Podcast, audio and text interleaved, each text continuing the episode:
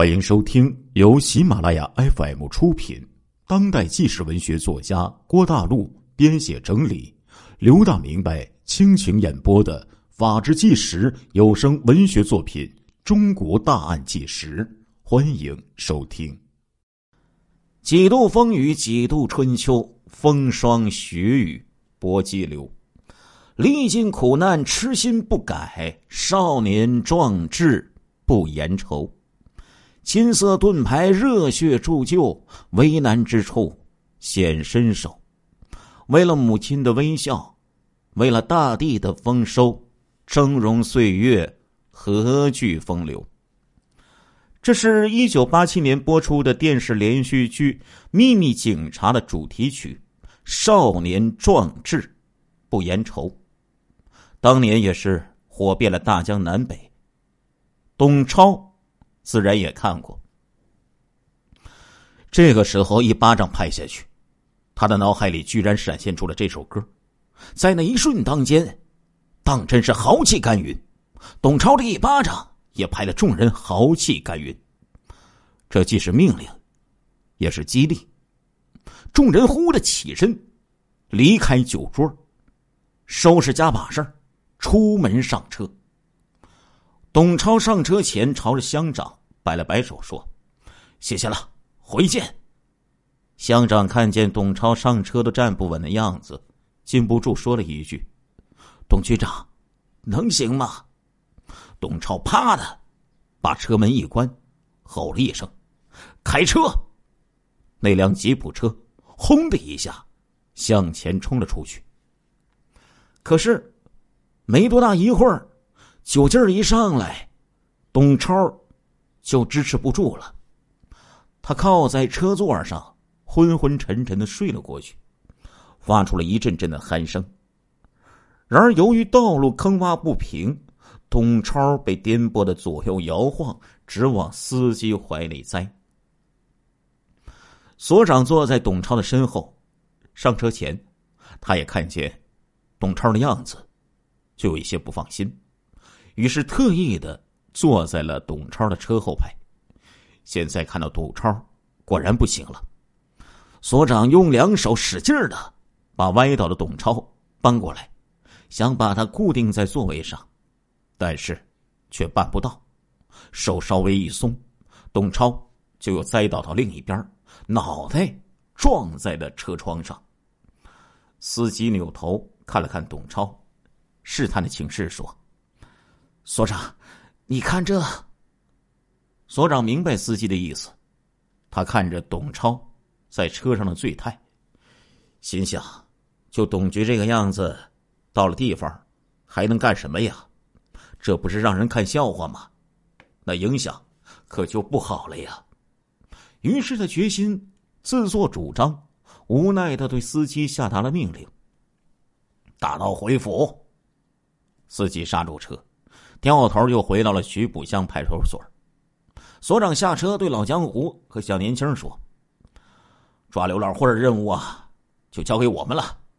你俩另有任务，就是保护董局长的安全。”老江湖保证说：“好，放心吧，我绝不让董局长出危险的。”所长就带着所里的其他几个人上车去抓刘老慧老江湖和小年轻扶着董超进了宿舍，董超一头扎在了床上，趴在那里沉沉的睡去了。腰间套里的手枪颇为显眼的在屁股后面翘着。老江湖心想啊，如果呼兰大侠这功夫进来，这可怎么办呢？董局呀，董局呀，虽然我俩。都喝了酒，但看来呀，得咬牙挺住困劲儿啊，给你当半宿警卫了。于是老江湖和小年轻两个人就一左一右坐在董超的身旁，一边抽烟，一边闲聊，当起了警卫员。聊着聊着，小年轻就让老江湖啊继续给他讲三章的案子。老江湖怕聊天儿，哎，这个聊着聊着两人都困了，哎，也就答应了，继续开始讲三章的事儿。书接上回，话说张福军和张夫人逃到朝鲜，已经过去三周了。张福军在长白山林的林海当中，心神不定，熬日如年呐。原以为到了国外，哎，可以躲避一段时间，没想到这里也使他们不敢轻举妄动。越境前偷的饼干、罐头等食品日渐减少。只好采野菜、野果充饥。两条腿上由于被蚊虫叮咬，以及逃窜之中划伤留下的伤痕，流着脓血，散发着臭味急需医治。八月十四号，张福军让张夫人到前边山下的一间小房子，找主人商量商量，能否接住两天，休息一下。没想到两天过去了，弟弟却一去不归。他感觉到事情不妙啊，便带上枪支和几件衣服，把余下的东西扔在草丛之中，来到了边境的江边。临走的时候，他用烧饭的木炭写了两张纸条，塞进了小房门上的窟窿里。一张是写给了弟弟的：“雨之夜。”江边见，另一张是威胁当地政府的，要求放人，不然要抓人做人质。之后，趁着夜色，张福军向对岸游了过去。他竭尽全力的游到岸边，一阵喘息之后，忽然看见旁边有一片瓜地，便跑过去，狼吞虎咽的吃了起来。又窜到江边一个林场的小商店，撬开门，偷了几盒烟，拿了一瓶酒，又偷了一些零食和钱，便跑到一片苞米地里，用酒擦洗腿上的伤疤。他还侥幸的等着老三张夫人的归来。然而他哪里知道啊，张夫人早就已经被邻国的保安人员给抓获了。又过去了两天。张福军真正的绝望了呀，他决定呢，先回铁力看看母亲，然后南逃广州。第二天，张福军窜到临江附近的梨树沟，正当他在野外一间小房子里休息的时候，一个四十多岁的男子走了过来，发现他带着枪，于是惊讶的问：“哎，你干什么的呀？”抓二张的，这个张福军真的是贼喊捉贼呀！这人看到这个张福军如此辛苦，不但没有怀疑，还主动递上了一支香烟，热情的邀请他到家里吃了饭。离开的时候啊，张福军冒了一身冷汗呐，觉得手里的长枪是个累赘，于是把长枪和一些衣物。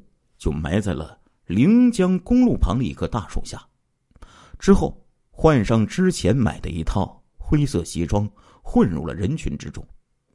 他扒了一辆火车，来到四平，在火车站前一家理发店，张福军呢理了理头发，刮了刮胡子，让人很难找出他狼狈逃窜的模样。之后，他来到公主岭，由于不敢住店。只好到郊区铁路旁的玉米地里去露宿，不曾想，半夜下起了大雨呀。他只好趴在了玉米地里，用衣服蒙住了头。雨停了，天渐渐的亮了。张福军拧干衣服，搭车来到了佳木斯，又辗转的来到了铁力县。八月二十八号凌晨四点十八分。铁力县张福军的妹夫樊某的东窗啊，被人敲响几下，梆梆梆。樊某和张福军的妹妹就被惊醒了。谁呀？樊某一边问一边开窗户。我妹呢？樊某听出了啊，大姐和张福军的声音，张福军是从窗户里跳入室内的。别开灯啊，妈呢？上二哥那里去了。妹妹回答说：“我一个钱也没有了，有钱吗？给我点儿。前段时间，福德从这里拿走二十元，没钱了。那福德呢？被抓住了。那我得快点走了。”简短的对话之后，张福军跳窗消失在夜幕之中。这个时候，张夫人已经被朝鲜方面给送了回来。警方对张夫人进行审讯，已经判断张福军近期有可能冒险窜回铁力，并且做了全面部署，指示铁力县公安局架网蹲坑守候。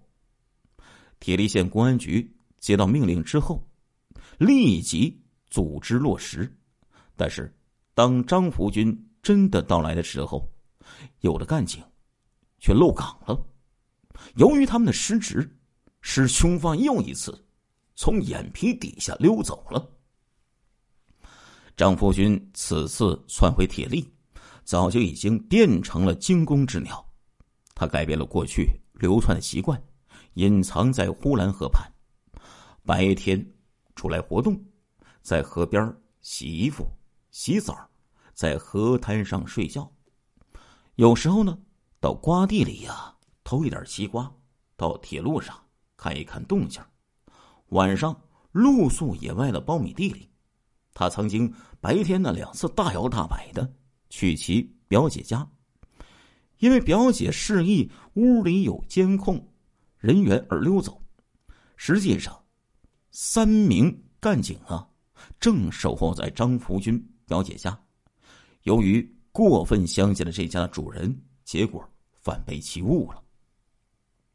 九月一号晚上十一点钟，张福军在铁力火车站窜上了佳木斯开往沈阳的列车，开始进行了南逃。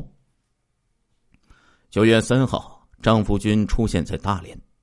九月四号下午，又到达了天津。晚上，又到了北京。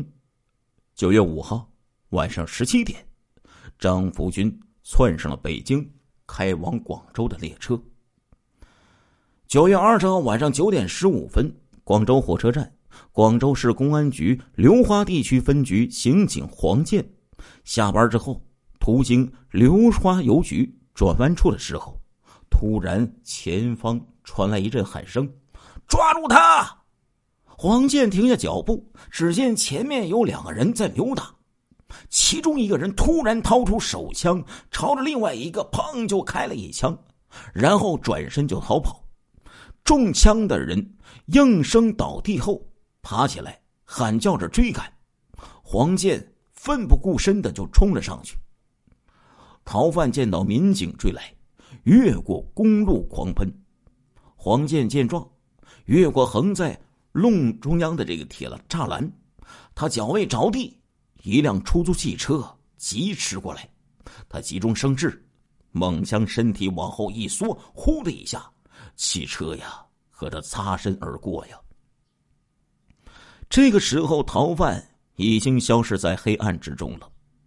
黄健跑回分局报告，刑警立即出动。很快，一名刑警发现道上。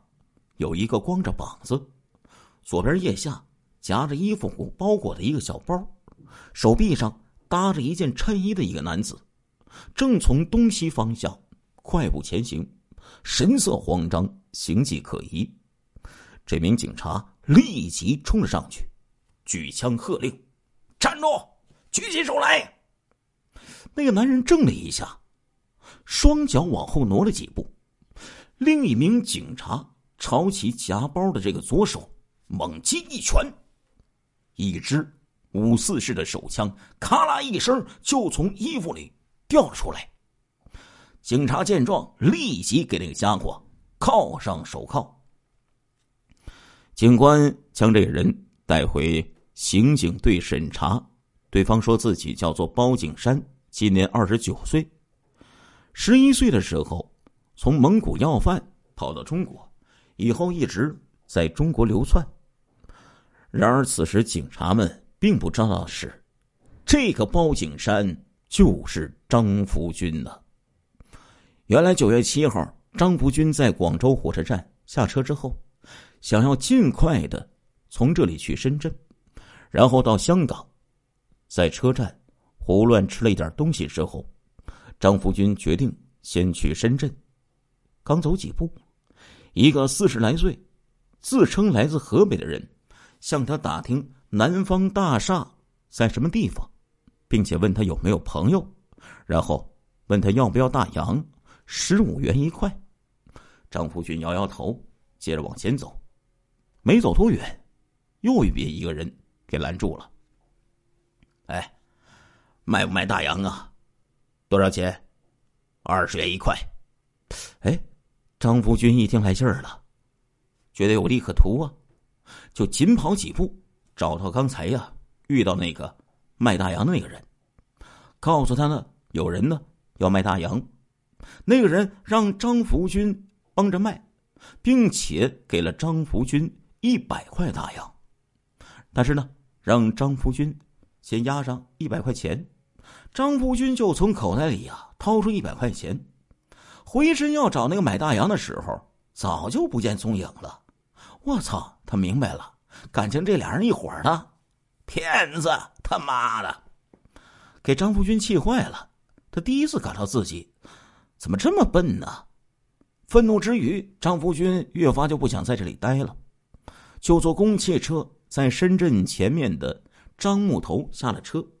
下车之后呢，张福军碰到了一个骑摩托的人，走上去悄声的问：“我没有边防证，你把我带到深圳要多少钱？”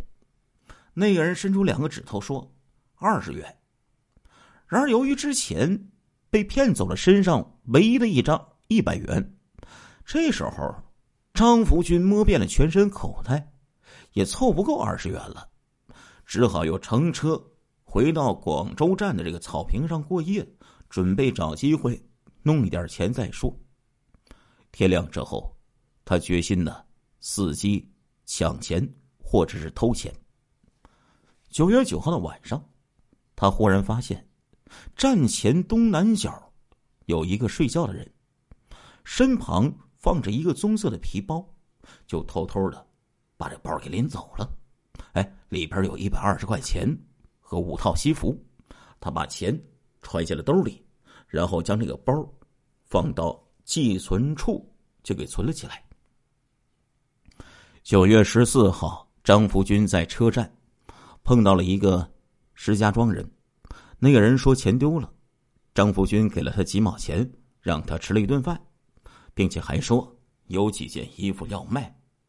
张福军的慷慨呀，使这个石家庄人呢非常的感激，于是就告诉张福军自己有公章，要他准备个工作证和照片。第二天，张福军就从寄存处取出了衣服，要石家庄人和他一起去卖。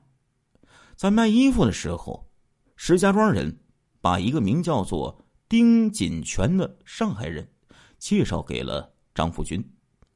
这个丁锦全呢，热情的帮助张福军卖衣服，很快就卖了两下，得到了三十块钱。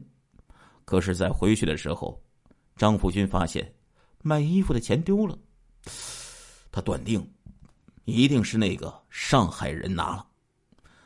张福军呐，这一辈子偷惯了别人，还从没想到自己也会被别人给偷了，自然是非常愤怒啊！